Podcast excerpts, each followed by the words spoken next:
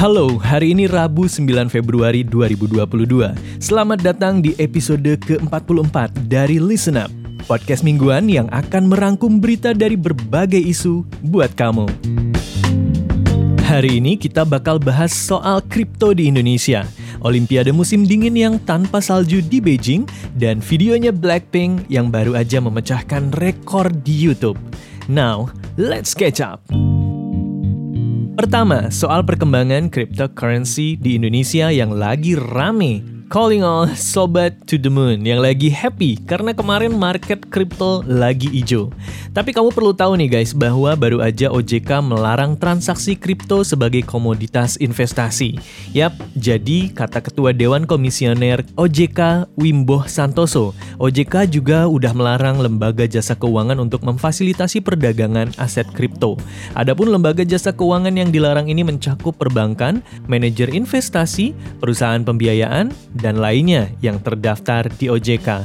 Selain itu, masyarakat juga diimbau untuk waspada terhadap skema Ponzi investasi kripto yang lagi marak. Dengan booming mata uang kripto, Otoritas Jasa Keuangan mengingatkan agar masyarakat lebih waspada terhadap skema Ponzi investasi kripto.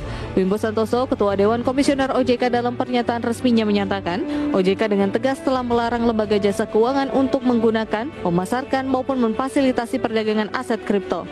Lembaga jasa keuangan yang dimaksud merupakan perbankan, perusahaan pembiayaan, perusahaan asuransi, dana pensiun, manajer investasi, dan lainnya.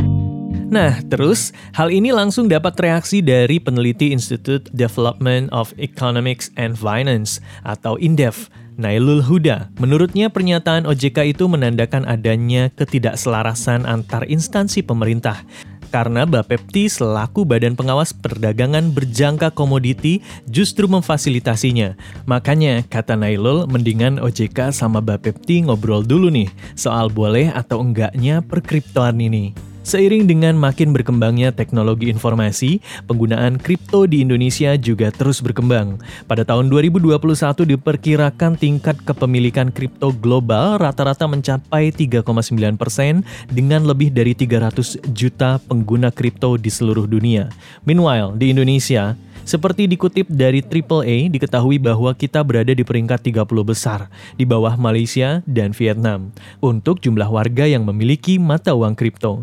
Di Indonesia diperkirakan ada 7,2 juta orang yang memiliki cryptocurrency, sedangkan menurut data dari Asosiasi Blockchain Indonesia, per Juli 2021 tercatat bahwa pemilik kripto di Indonesia mencapai 7,4 juta orang dan angka ini meningkat sebanyak 85% dibanding dibandingkan tahun 2020 silam yang hanya berjumlah 4 juta orang.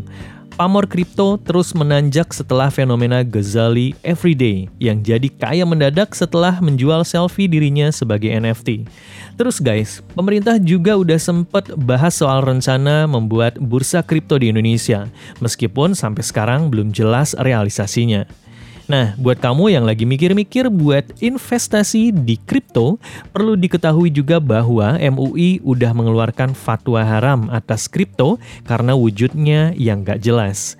Nah, jadi kamu minat ikutan berkripto ria nggak nih guys? Now let's talk about Beijing Winter Olympics yang tanpa salju.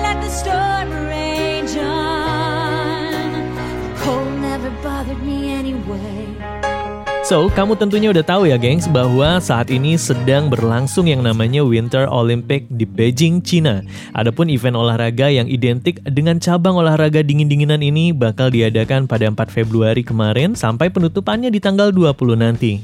Nah, masalahnya di Beijing itu lagi nggak ada salju guys. Dan ini adalah untuk pertama kalinya Olimpiade musim dingin bakal digelar tanpa salju beneran sama sekali. China's army of snow guns is paving the way for a smooth Winter Olympics.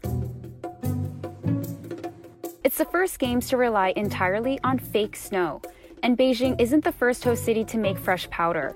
Others have done it too, supplementing real snow on mountain tracks for the world's best skiers and snowboarders. Nah, kalau kita track ke belakang, jadi awalnya tuh setelah sukses besar menggelar Olimpiade di tahun 2008 lalu, Beijing kemudian ditetapkan sebagai tuan rumah Olimpiade musim dingin yang digelar tahun ini, gengs.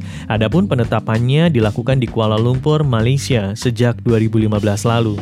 Dan sejak saat itulah, Beijing kemudian siap-siap nih menjadi tuan rumah Winter Olympics.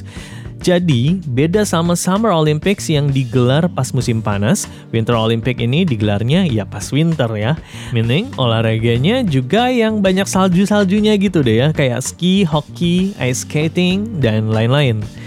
Nah biasanya guys, di waktu-waktu kayak gini tuh ada salju di Beijing, walaupun emang nggak banyak ya. Makanya, buat beberapa cabang olahraga, pemerintah China memberikan alternatif pertandingannya dipindahkan ke salah satu kota di dekat Beijing. Untuk bikin salju buatan ini, panitia di sana bekerja sama dengan Techno Alpine, perusahaan asal Italia yang bisa membuat salju.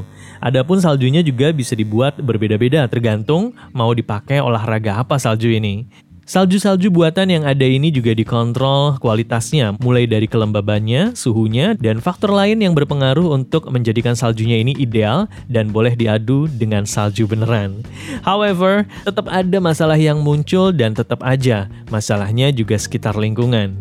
Jadi untuk bikin salju buatan ini, pihak panitia butuh sekitar 49 juta galon air dan ini diambil dari suatu wilayah di dekat Beijing yang udah diakui panitia tengah mengalami kekurangan air air. Meski begitu, pihak panitia udah meyakinkan bahwa air dari salju yang udah mencair ini nantinya bakal bisa digunakan lagi untuk keperluan lain, seperti irigasi, pertanian, pariwisata, sampai tata kota. Soal salju buatan ini, selain memang proses pembuatannya yang memakan banyak energi, para atlet juga sebenarnya pada worry gengs sama salju buatan ini. Karena biar gimana pun bakalan beda kan ya salju buatan sama salju asli.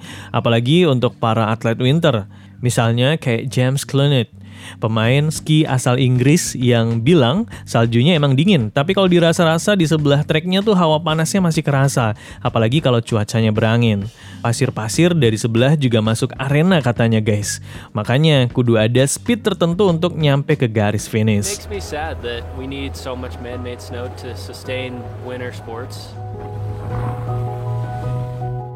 Even though the half pipe is typically made out of man-made snow, it still needs to be made. So we need those really cold temperatures for them to be able to blow the snow. Those temperatures are coming later and later in the year. Finally, sama kayak Summer Olympics, Winter Olympics juga diadain 4 tahun sekali. Rencananya di tahun 2026, Winter Olympics bakal diadain di dua kota di Italia, Milan dan Cortina. However, agak rumit nih guys mau ngadain Winter Olympics secara emang saljunya lagi nggak ada. Ini juga bukan pertama kalinya man-made snow digunakan di Winter Olympics. Sebelumnya di Sochi, Rusia, pada tahun 2014, 80% dari snow-nya adalah buatan manusia. Terus Winter Olympics selanjutnya di Pyeongchang, Korea Selatan. 90% saljunya juga fake. Meski begitu, keduanya masih mending daripada Beijing yang literally 100%. Kalau gini terus, katanya guys, by Winter Olympics 2050 cuma ada 10 lokasi aja yang bakal bisa jadi tuan rumah. Now, it's time for Blackpink.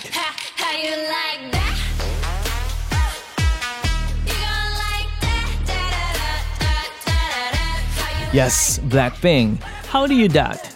Karena per Senin kemarin, video dance performance lagu How You Like That milik Blackpink yang digawangi sama Ross, Jennie, Lisa, dan Jisoo itu udah berhasil mencapai 1 miliar view di YouTube. Menurut kantor berita Sumpi, ini adalah video resmi ke-6 Blackpink di YouTube yang disaksikan lebih dari 1 miliar kali. Nah, secara ini yang ke-6, maka 5 video lainnya yang dimaksud adalah Dududu, Kill This Love, Bumbaya, As If It's Your Last, dan How Do You Like That? Terus guys, video dance ini adalah yang pertama kalinya video latihan menari melampaui 1 miliar view di YouTube. FYI, video dance performance How You Like That ini juga masuk daftar 25 musik terbaik versi Billboard pada tahun 2020. Terus, video musiknya sendiri kini udah disaksikan lebih dari 1 miliar lebih ya. Pencapaian ini tentunya bikin heboh warga netizen. Secara para Blink lagi menunggu-nunggu comeback girl band band yang terakhir kali mengeluarkan album pada 2 Oktober 2020. Demikian Listen hari ini, sampai ketemu hari Jumat.